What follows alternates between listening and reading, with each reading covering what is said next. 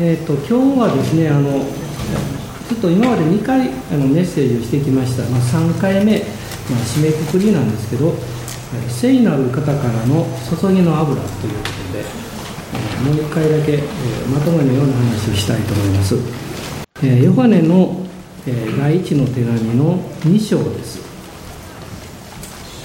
えー、2章の、20節から、えー、最後まで29節まで。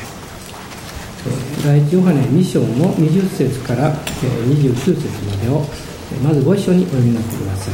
はい。あなた方には聖なる方からの注ぎの油があるので誰でも知識を持っています。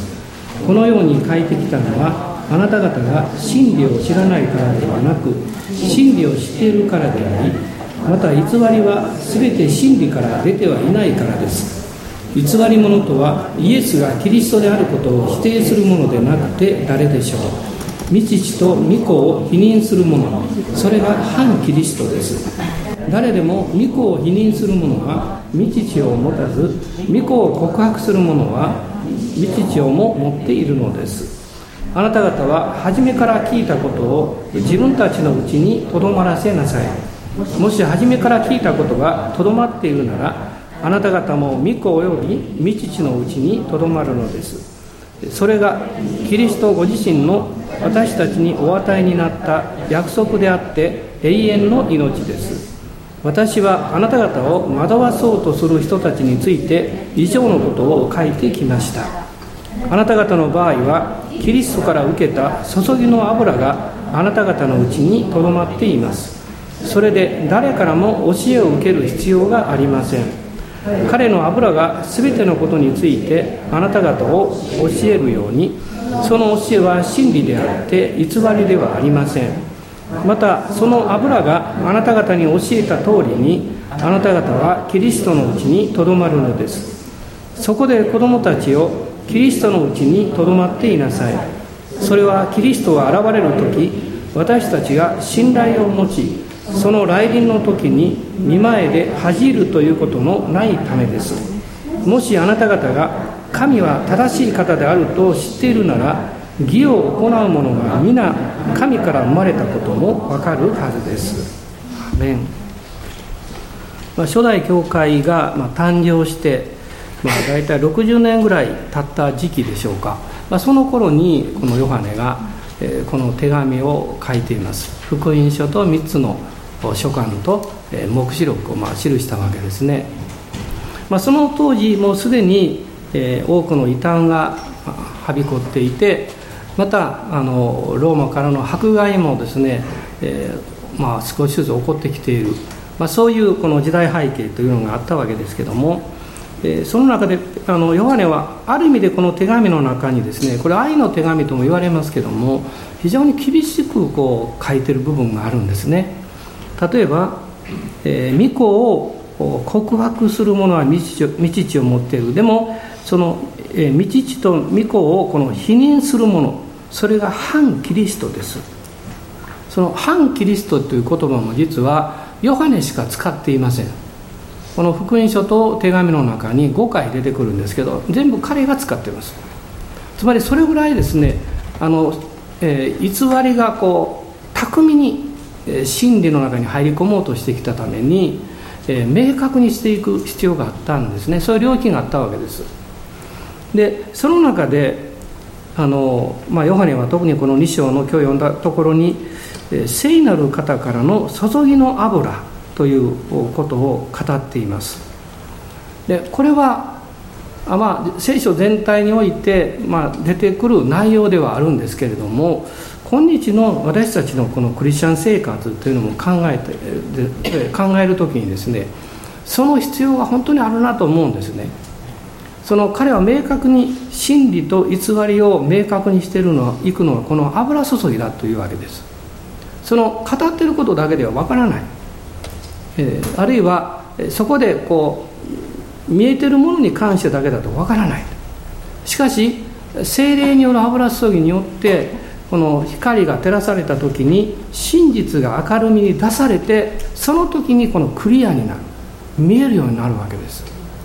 でこの事実というのは、まあ、今日クリスチャン生活においてもあの同じことだと思うんですね。でこの聖書をこう見ていってまあ、一番最初にこの油ということが使われていたのが、まあ、創世紀の、28章の18節のあのヤコブが、石の枕で、え、その中で夢を見てですね明くる朝その、まあ、主がそこに現れなさったんですけどもヤコブは本当に主を恐れて その石の柱を立てて油を注いでそこをベテルと呼んだとこう書かれています。これが最初なんですね。でベテルっていうのは神の家という意味でしょう。ですからもうその中にすでにですねやがてこの起こるべく建てられるこの神の家の中に油注ぎというものがなされてくるという余裕があるようにも思うんですね。今日における神の家とは何なんでしょう？それはこの、えー、直接的には教会を指していると思います。ただしそれは神の目においては完全であっても人の目から見たら不完全なものです。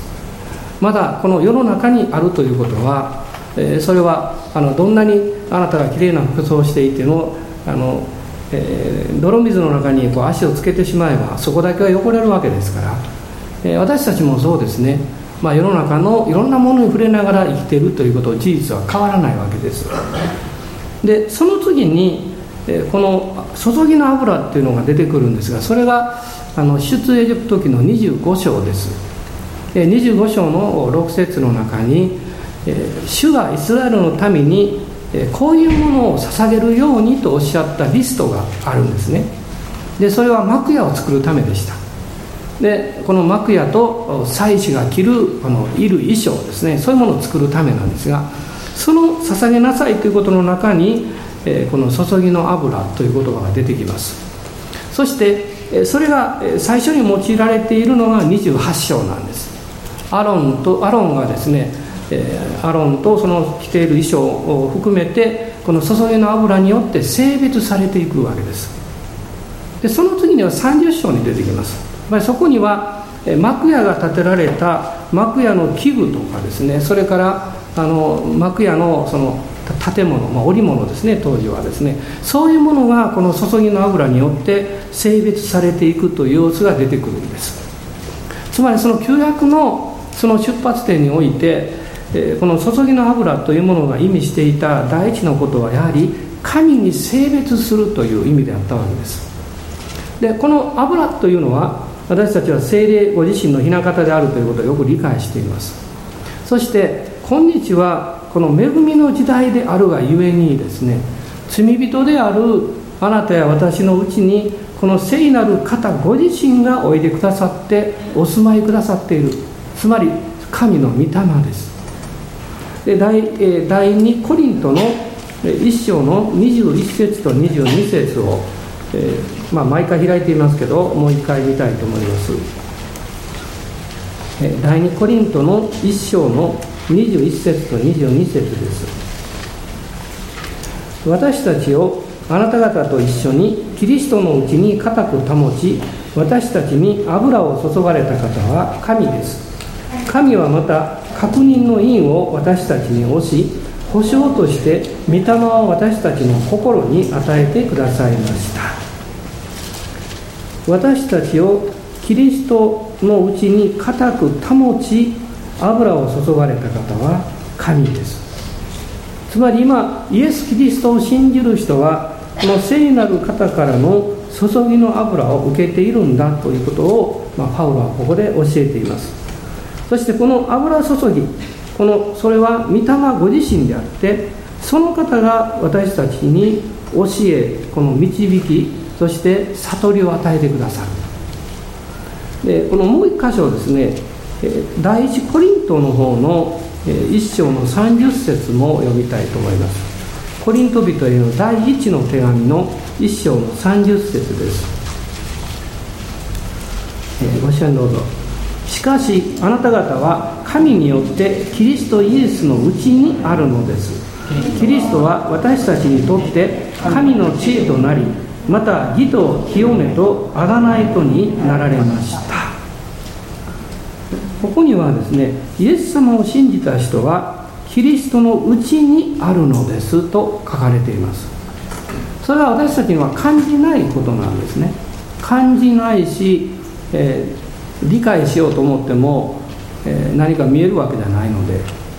でもちょうど私たちがこう自然に、まあ、元気に生きて座っているあるいは立っているという時には空気の中におるわけですから、まあ、何か目に見えないんですけれども私たちの魂霊を生かしてくださっている神様の御臨在の中に置かれているというその霊的な面ですね。そのことがキリストイエスによってより明確にされています。つまりイエス様を信じた人はキリストの中に置かれているんだ。まあ、あるあの有名な説教者はですねこういう説明の仕方をするんですね。例えばこれがまああなただとしますね。でこれ聖書ですけどこれがイエス様だとしたらあなたがイエス様を信じた時にこのイエス様の中にいつもいるんだというんです。だからあのその中で私たちは自分の人生の中に、まあ、浮き沈みがあったりですね、えー、いいことも悪いこともいろいろあってあのまあ何と言うんですかね、えー、喜怒哀楽さまざまな経験をするわけです。でも私たちがもがこうがもう叫ぼうがですねどうしようがイエス様を信じた以上あなたはキリストの中にいるんだと言うんです。ということはあなたがどういう状況であろうがそれはそのことによってあなた自身の在り方や価値観や人生の評価をする必要がないということなんです。神様があなたをご覧になる時には少なくともこのイエス様を通してしかあなたをご覧にならないのであなたは許されていますしあなたは愛されていますしあなたは価値のある人ですしあなたは大切な人なんです。ですから私たちはしばしばですね自分自身の側から自分を見つめて自分の惨めさとか弱さを感じる時にこそ同時にですね神の側に立って厚かましくもそれが信仰によるという意味です。神の側に立ってキリストイエスのうちにある自分を告白する必要があります。その時に本物のあなたが出てきます。例えばですね、えー、何かこうヘマをしたとします。まあ私はしょっちゅうありますからね。まあ、そんな証しをするとみんな喜んでくれるんですけど、まあ、今日はしません。ででその時にですねあなんでこんな失敗したんだろうってこんなヘマなことしたんだろうとかあんなこと言わなきゃよかったとかですね。そういう面から自分を考えるとますます自分が惨めになって自分が辛くなって自分を責めてしまうわけです。もちろんそれでも救われているということは知っていますしその信仰はまあ揺るぐことはないんですけど実感としては救われている惨めな人なんです。わかります？救われている辛い人なんです。救わ救われている悩んでる人なんです。でもそれは事実ですから。ところがその時にふっと天を見上げてですねこの悩み、えー、惨めだと感じてる自分は実はイエス様の中に置かれていて神様はそのキリストを通して私をご覧になっている限りにおいて私が失望しているようには失望されていないんだということを信じるんです。そうするとこういうふうに変わりますね。神様私は惨めで今失望していますけどイエス様にあって私は許されています。イエス様にあって私は値打ちがあります。イエス様にあって私は愛されています。そうするとね次の言葉出てくるでしょうおのずとですから主あなたを賛美します。アーメン。感謝します。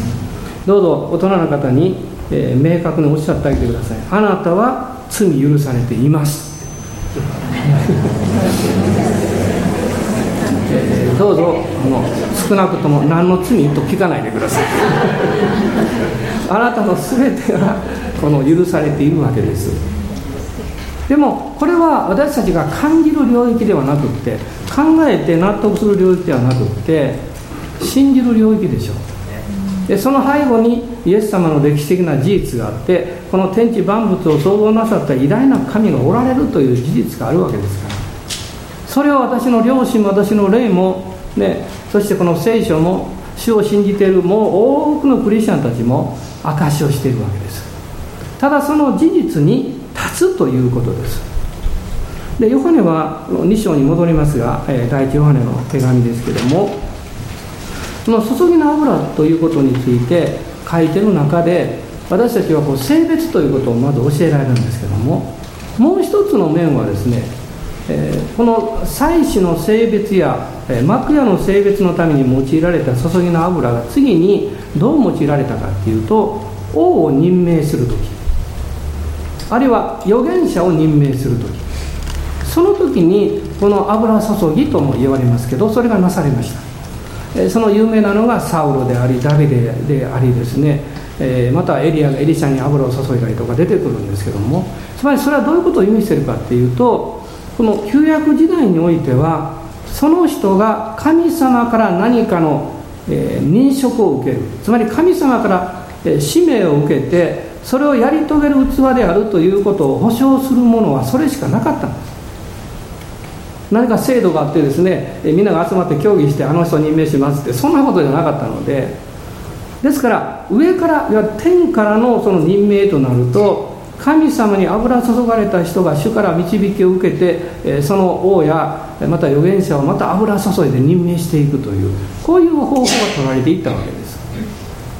で今私たちはですねイエス様を信じて精霊様が信じた人の全てのうちにおられるのでこの精霊様があなたの内側から神があなたに委ねてくださっている職務やミニストリーあるいはその将来的における立場働きごめんなさい。そういうものを内側から導いてくださるんです。それがですねあなたの中にまず願いとして起こってくるんです。私はこういうふうにして主に仕えていきたいという願いが起こってくるんです。そしてその起こされてきた願いというものがおのずとあなたの奉仕の生活クリスチャン生活の中に出てくるんですね。あるいは他の人が見ていてですねあこの兄弟この姉妹にはこういう賜物があるように見えるんだけどこういうことをぜひやってほしいとかそういう依頼を受けたりします。でまた、えー、預言職のような人がやってきてですねあなたのために祈ってそしてあなたがそんなふうには自分はならないだろうと思ってるのに、えー、そのことを予言したりします。でそうするといや私はと思いな言いながらですね深いところではやっぱりああいうふうに思ってきたことは間違いではなかったのかなという気持ちにもなります。おそらくそういうことを経験なさってる方はこの中にたくさんおられると思いますね。でもいつもそのああその中で問題はそのようにたとえ神様が私を油注いで、えー、認職を与えられたとしても自分にはそういうふうになるような賜物があるようには見えないし実際状況的にも自分の性格的には無理だろうと考えてしまうことです。私は今ですねあの堂々と私牧師なんですって言えるようになりました。でそれは先生当たり前でしょって言われるかもしれませんけどあの長い間ですね私は牧師って言えなかったんですね。言えなかった恥ずかしいという意味じゃなくて自信がなくて言えなかったんですよ。で、えー、特にあの救われた時にあ将来イエス様のために用いられたいなという気持ちは強くあったんですけどでも一つですね神様これだけは勘弁してくださいというのがありましたそれは牧師になること。でなぜかっていうと、まあ、その当時、まあ、先生方も、まあ、子供さんも5人いらっしゃってみんなちっちゃくって、えー、また教会もある程度大きかったんですけどもう本当に大きな責任がたくさんあって大変な状況の中で主を愛して奉仕していらっしゃった。特に私たち、えー、救われてまだ若いものですけどもいつもそこにこう来ることによってですねそういうこう状況を全部見てたんですね。で私は思いました、まあ、自分のようなわがままに育った人間がですね大体こんな苦労できるはずがないと思ったんです。でまず私の嫌いな言葉の一つは忍耐ですから。そして自分に欠けてるのなと思うのはね憐れみの心です。ねあのそれはねあの憐れみの心はないという意味じゃないんです。あのそれをすぐ表現できないんです。例えば誰かが悲しんでるとねある人はすぐ走ってて大丈夫って言えるでしょ。私思うんですけどいけないんです。これ行こうとするんですけどちょっと照れくさいんですね。だからそういうのをこういろいろ考えるとですねああ牧師ってそれでは無理だよなと思ってあのそういうふうに考えてました。でも神様が内側からその願いを与えてくださってそしていろんな状況も開かれていき自分も、えー、喜んで主に従ってくることができたので、まあ、今は、まあ、ここにおるわけですね。で一つだけですね、えー、自分にとって良いなと思うところがあったんです、ね、それ何かっていうとイエス様がおっしゃったのであれば私は従っていきたいと思う願いだったんですできるできない。別にしてね。イエス様がおっしゃったのであれば私はついていきたい。でたとえできないと思ってもついていきたい。そのあの願いの純粋さだけはずっとありました。これはあの嘘じゃありません。でそのことが実は一番大事なことだったんだということを今更思うんですね。というのは私たちを何の働きのために、どういうふうな目的で導かれるかっていうのは神様の側にかかっているのであってですね自分がそういうふうになるわけじゃないんですね。でもあなたが主がおっしゃったら、えー、というかあんまりそう何かに執着しないでね分かりましたってすぐそれを横に置いてついていくことができたら神様は絶対あなたを祝福なさいます。あなたにさせたい導きたいと思ってるところにあなたは導きやすい人になるわけですから主がですねあなたは祝福なさらないはずがありません。まあ普通で言えば素直な人でしょうか。人間的に素直でなくてもね神様の前に素直だ。そういう人たくさんいるでしょクリスチャンの中にも。この人強そうだねって。でも素直だね。大人の人見てください。素直な人ばっかりですよ。素直です ね。もうそう言えます今はお互いですね。でこの、えー、この油注ぎによってこの職務というものが性別されていくと同時に実はそこにその神様の側からのこの賜物というものが分与されていく。えいわゆるそれを付与されていく、まあ、そのことがえこの注ぎの油とも非常に関係があるわけです。でさっき言いましたように私たちはイエス様を信じてキリストのうちにいますからそのキリストによってすでに油注ぎを受けて、え、今は神のことされですねその立場が与えられ神様からの使命ももうあなたの中にあるんですよね。で使命があるということは実は信仰があるということなんです。使命があるということはすでに賜物もあるということなんです。ところがですね信仰と賜物あごめんなさい、えーと、それを動かしていく信仰と賜物というのはあなたが神様から受けた御言葉導きに対して従順に従うという行動を起こさないと何も起こらない。ですここなんですいつも会話。だから私が信じてますと100回言ってもそれで終わりです。何も起こりません。でも私は信じてるのでこのように今行動します。とあなたが行動を始めた時に信仰が働き始めます。信仰が働き始めると油葬儀がやってきます。油葬儀がやってくると賜物が現れるようになります。あのえー、まあ、私たちが救われたあの時はあの夏ね、まあ、よくこういう話しますけどあの夏はあの天幕集会があちらこちらあったんですね。で天幕集会はもうほぼ、まあ、進学校の時もそうでしたけど夏休み中どこかでこう順番にやってましたね。でその天幕集会で大事なのは証人なんですよ。で大体1回の集会で2人3人が救いの証しをするんですね。で私もあの最初その証しを頼まれた時にねもうドキドキしたの覚えてます、えー、この兄弟ちょっと来てくださいってね。あのまだ救われてだから数年でしょ。えー、天幕集会ね。見知らぬ近所のおじさんおばさんがやってくるわけでしょ、え、その前に立ってですね証しをするわけですから。もう私人前に立つのはものすごく苦手だったんであのもうドキドキしてね。でもそういうふうにあの頼まれてイエス様を信じた証ですから他のこと言う必要がないのでそのことはもう事実なのでもう自分が経験したことを言えばいいだけなんですよ。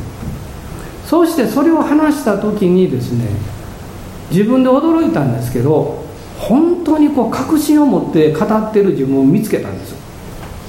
であの他の時はダメなんですけどでもその証しをする時だけはなんか自信を持って語ってるんですね。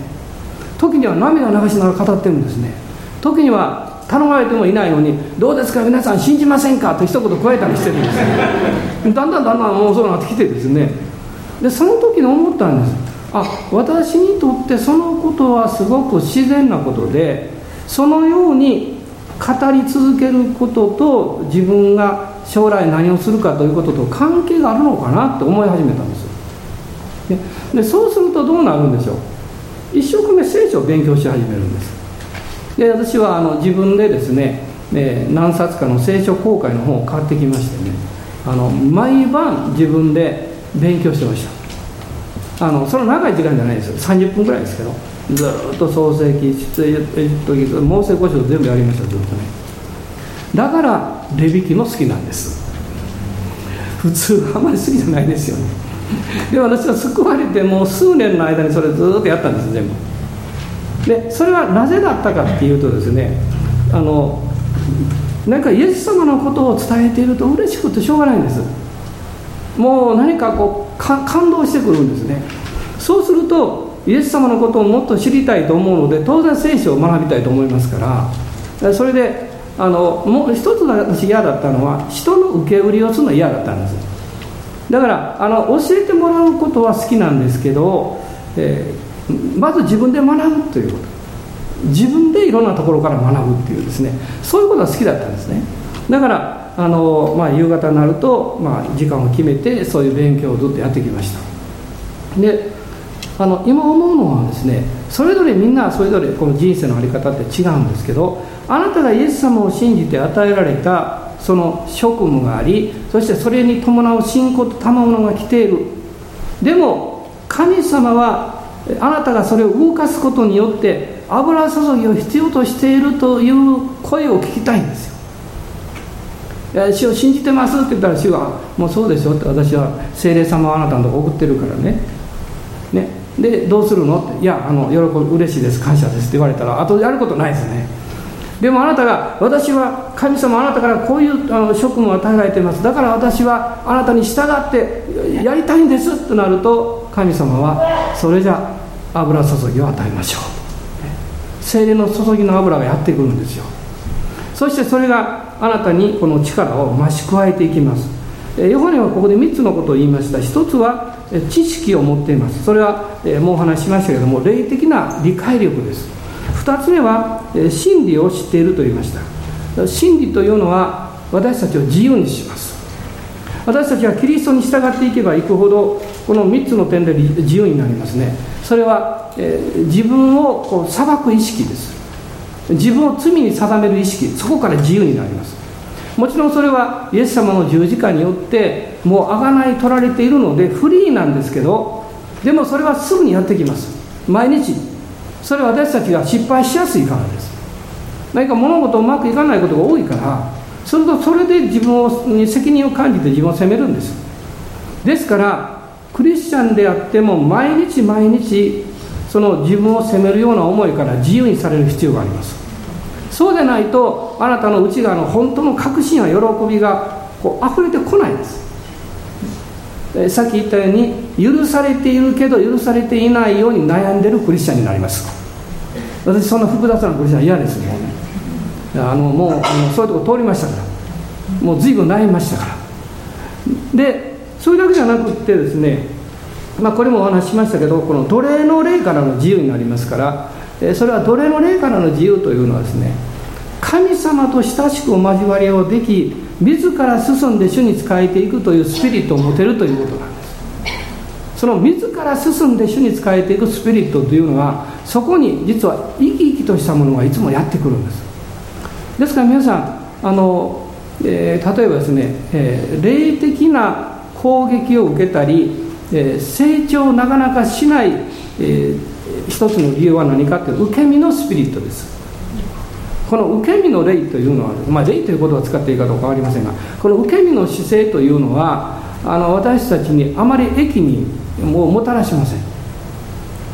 それは何もかも行動しなきゃいけないっていう意味じゃないんですけどそうじゃなくって前向きに信じるということです。前向きに信じる。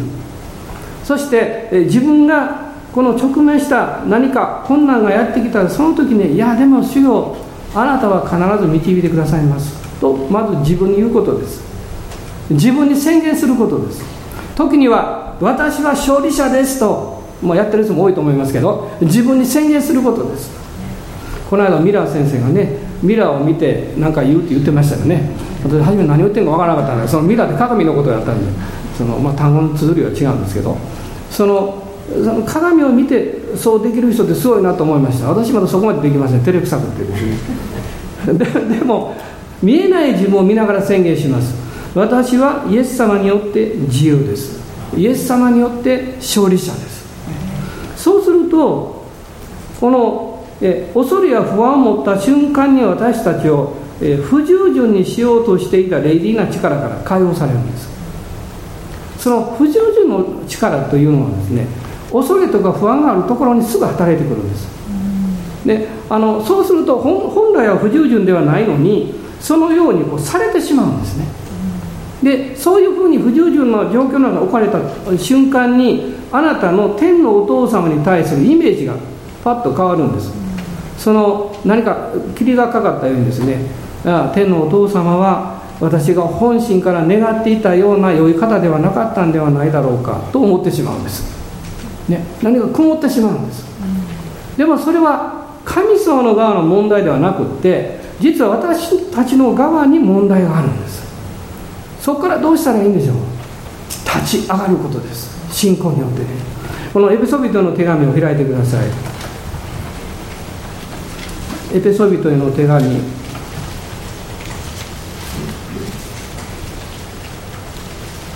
5章の14節です。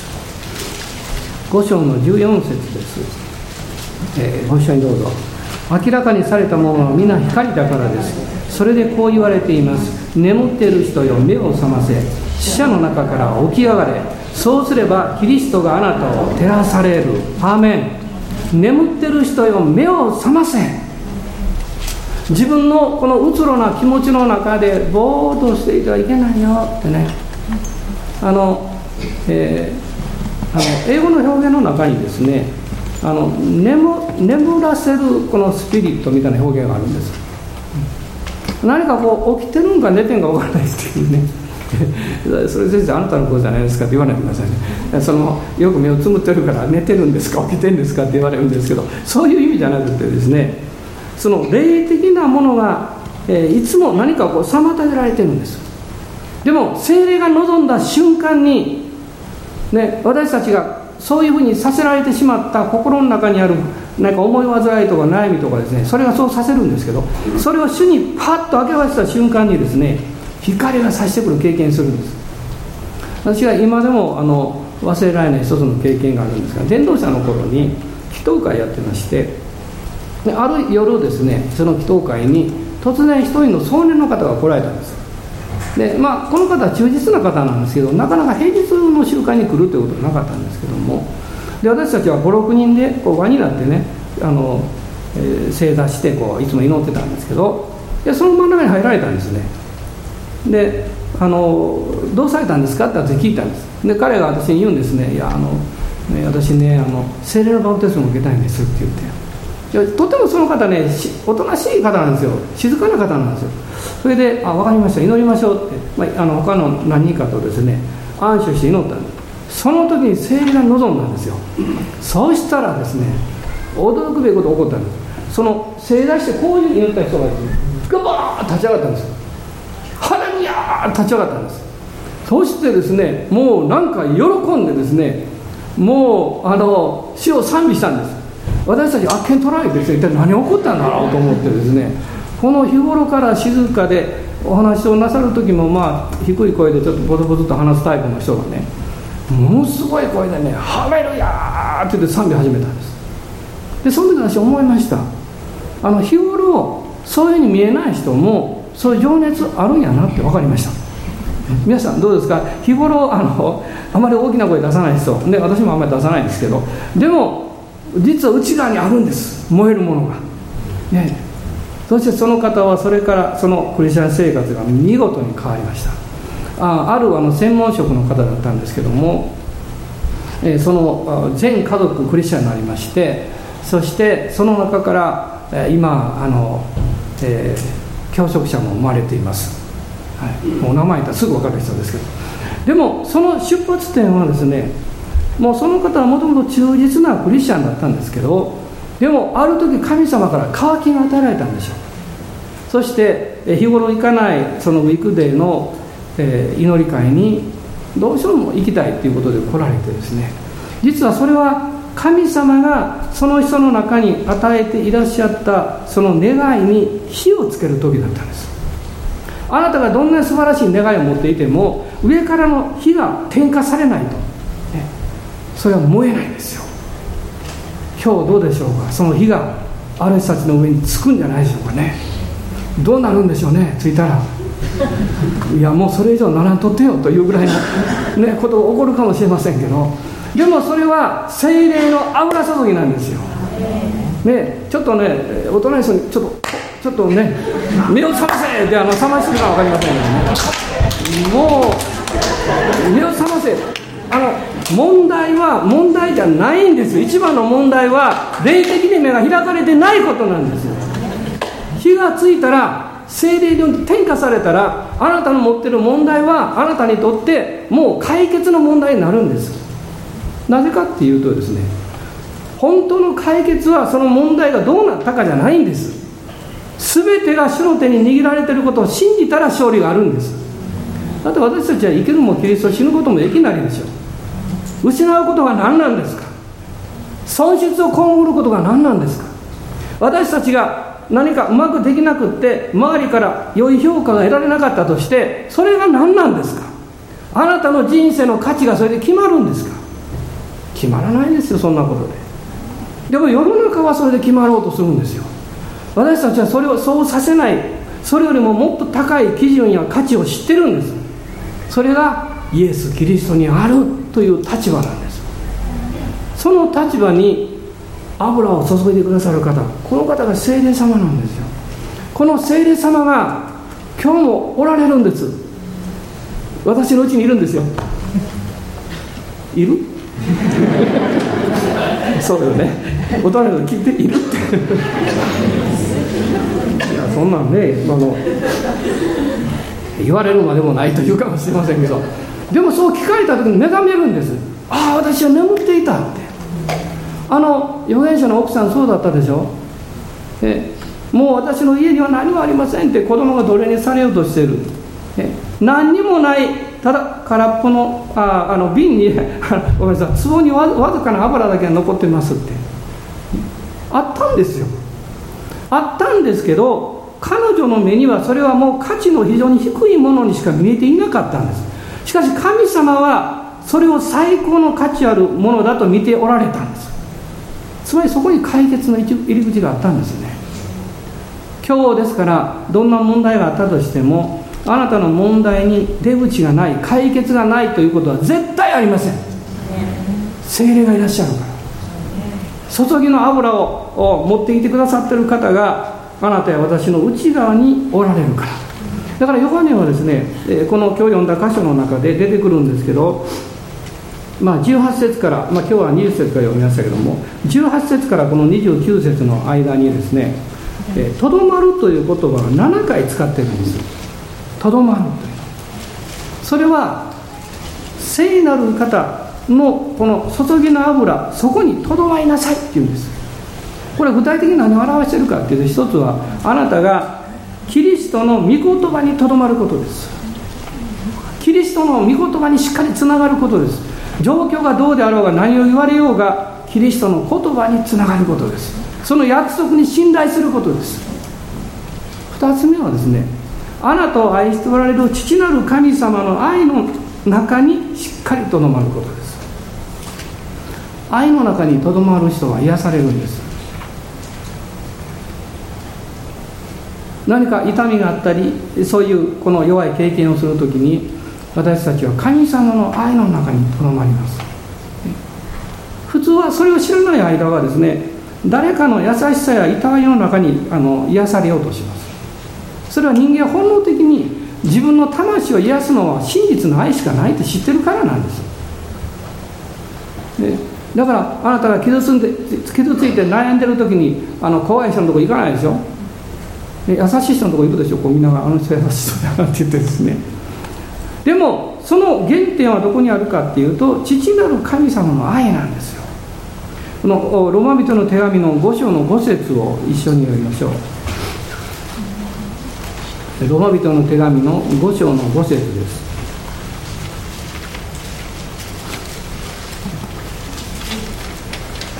5章の5節5章読んでくださいね。はい。この希望は失望に終わることがありません。なぜなら私たちに与えられた精霊によって神の愛が私たちの心に注がれているからです。でもね今日こういうふうに読みたいと思うんです。精霊によって神の愛が私たちじゃなくて私の心に注がれているからです。だからあなたの人生を癒すのはあなたなんです。もちろんあなたの力ではありません。あなたのうちにおられる方があなたを癒されるんです。その方の油注ぎが解放されれば解放されるほどあなたは癒されるんです。あの何度か話したことあるでしょ、えー、以前に、えー、北陸ですね夜の集会であのご家族で来られた方がねその男の子だったかな子供2人か3人後ろにいてですねその子たちが集会が終わって祈り出した時にワンワン泣き出したんですね。ものすごい声で泣いてるんです。で心配してどうしたの？言ったらお父さんが「あ大丈夫です先生。この子らね悲しいから泣いてるんじゃないんです」で見たら「あそうか」って分かりました。精霊に触れられて泣いてたんです。そしてそういう経験何度かあるんです。もう泣き止むことができないぐらい泣くんです。あの小学生中学生あります。何度もあります。でその彼らは泣き出し泣いて泣いてですね。で帰る時もあの泣きながら帰りました先生さよなら。電話がらですね。バイバイまたね。とか言ってね。でそれからしばらくして、えー、ある方から私は電話をいただきました。で電話で話をしました。遠方の方です。関東から電話をくれたんですけど。でこういう電話の話でした。先生ねその人たちからあの後で私様子聞いたんだけど聞かれましたか？何かっていうから。いや別に何も聞いてないけど。って言いましたら実はあれで終わりじゃなかったんですって。彼らがこの車に乗ってずっともう1時間ぐらいかけて帰るんですけどその途中までずっと男の子たちが泣き続けてある時から突然笑い出したんだと。笑って笑って笑って笑ってですね今度は笑いが止まらなくなっちゃって運転してるお父さんまで笑い出して家に帰るの大変だったそうです。皆さんその経験をなさった方は分かるはずです。私はよく分かります。なぜ泣いてるのか。なぜ笑うのか。泣くってどういうことなんですかそのようにして。私たちの心の中に深く深くこうね積み重ねられてきた嘆きのようなものが全部キリストの十字架の地によって現れていく経験なんです。許されていく経験なんです。こんな私も許された。自分のこういうことも全部許された。それを一つ一つ思い出すわけじゃないんですけど私の、えー、両親の記憶魂のあの記録の中に残ってるんです。それがその泣くことによってですね清められて許されていくんですね。笑うってどういうことなんでしょう。もうとことんそこまで行くと今度はですね癒されたという喜びが溢れてくるんですそしてどんどんどんどんこの笑いが止まらなくなってですねその癒されたのが今度は力を受ける領域に入っていくんです。世界の中で一番力強い人誰ですか？笑ってる人です。この人に勝てる人はいません。どんなことをしても笑ってるこの人ってどうしようもないわと思います。つまり勝利があるということなんです。だから聖書はこう言うんです。あなたの口を笑いで満たすと書いてあるんです。それはあなたの人生あなたの内側に完全な勝利を取ってくださったイエス様の十字架の贖いがある。その結果精霊様が注ぎの油として今あなたの内に内住されている。しかもあなたはそれを信じて信仰によって行動を起こしている。誰がそれを止めることができるんでしょう。悪魔は行動を起こす前に信じてるだけの人をそこで止まらせようとします。それでいいそれでいいもう天国行けるから心配せんでいい、ね、それであなたも真面目なクリスチャンだからもうそれでいいって。でもそれでは父なる神様は満足してませんよ。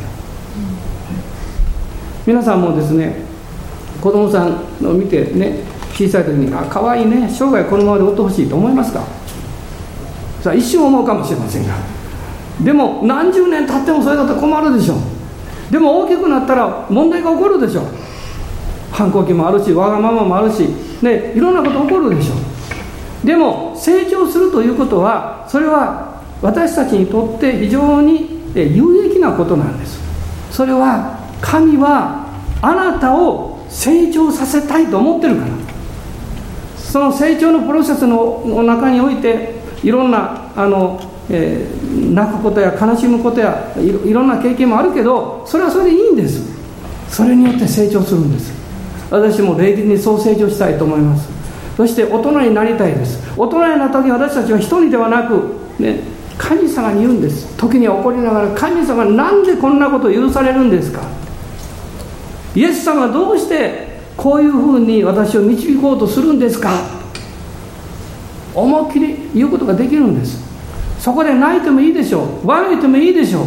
そしてひとしきり作ると大体答えいつもないですから。でも従いますって言ってもうあなたが一番良いお方であることよく知ってますから。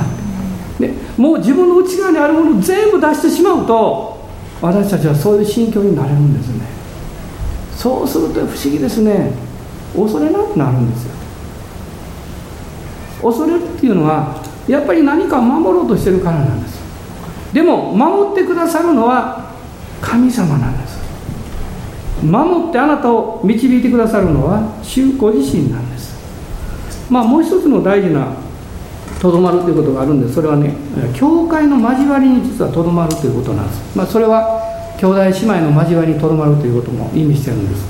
それはその中において私たちは喜びやあるいは悲しみを分かち合うことができるからです。人間として持っているその部分を共有してもらうことのできる存在を発見できるからです。そしてああ主があなたも私も導いておられるんだな。この私たちを導いてくださってるんだな。ということが分かるんですよ。聖霊様は今日もこの教会導いておられます。あなたを導いておられます。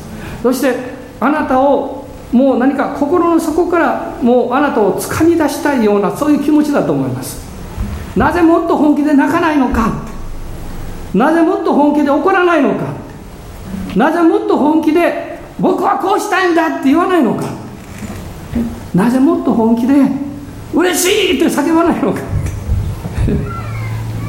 もうこの辺でやめます。声が枯れてきた。でもこういう素晴らしい主がおられるんでしょ神様感謝しましょう。主を褒めたたえましょう。アーメン。ハレルヤ。どうぞあのお立ち上がりになってください。お使いの方座っててもいいんですけどね。あの今主を一緒に賛美しましょう。主を上げていきたいと思います。ハレルヤ感謝します。主は私たちに霊的な理解力だけではなく真理による解放を与えてくださってまたキリストにとどまりなさい。聖なる方からの油注ぎはそれを導いてくださるとヨハには語りました物事に動かされないようにしましょう物事によって自分の価値や値打ちを決めるような愚かなことをしないようにしましょう。誰かがあなたのことを悪い評価するのを聞こえてきたらそんな方向に耳傾けないでください。耳を傾けないということは顔をそらすということです。そうですね。耳を傾けるということはそこを見ることですから。誰かがあなたのことを褒めてくれたらあなたっていい人ですねって言ってくれたら大いにその方を向いてください。そしてそうでしょ？ってそれはイエス様がおられるからなんですよ。イエス様がおられるからなんですよ。その時一切の栄光を主にお返しできるんです。そして主を賛美します。アーメン。主の皆を褒めたたえましょう。ハレルヤ。おーイエス様感謝します。アーメン。アーメンハレルヤハレルヤおーハレルヤ主よ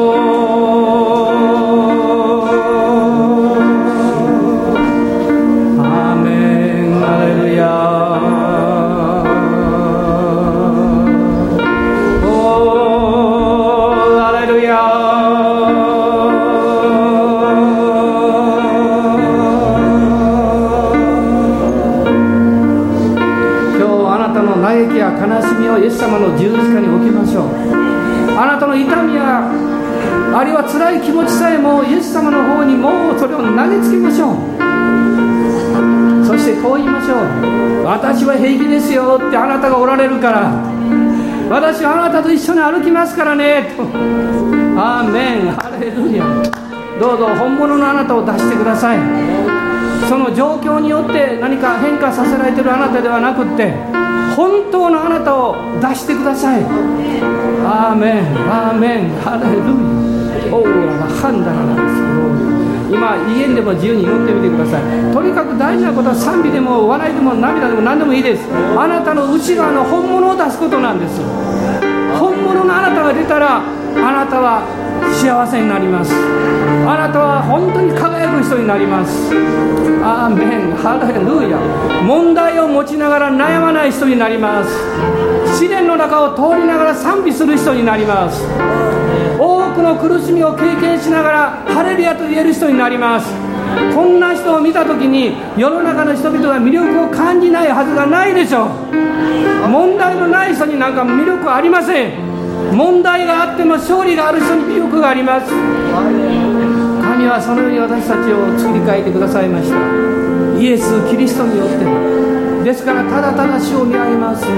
今心の雲を突き破ってその上におられる義の太陽でおられる主を仰ぎましょう。その方を褒めたたえましょう。ハレルヤ。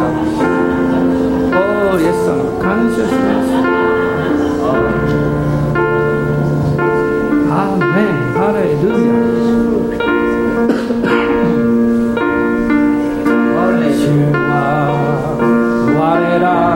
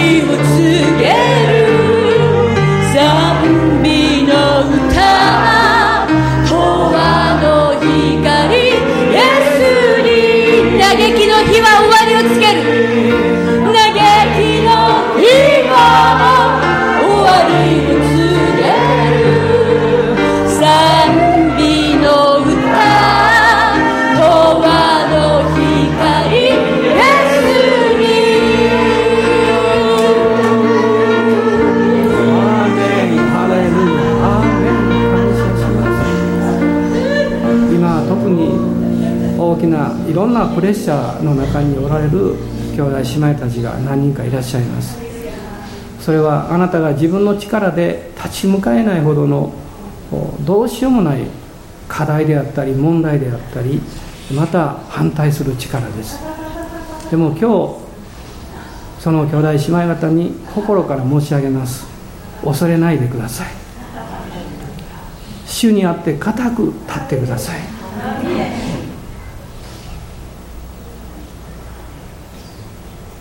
主はあなたに必ず力をくださいます。主が必ずそこを通る恵みをくださいます。だから心配しないでください。自分が弱いと言って嘆かないでください。主があなたを支えていらっしゃいますから。主が共におられますから。また私たちも心を合わせて祈ります。お互いのために祈り合います。私たちは神の家族ですから。アーメン。ハレルヤ。アーメン。ハレルヤ。感謝します。主に栄光を返します。アーメン。ハレルヤ。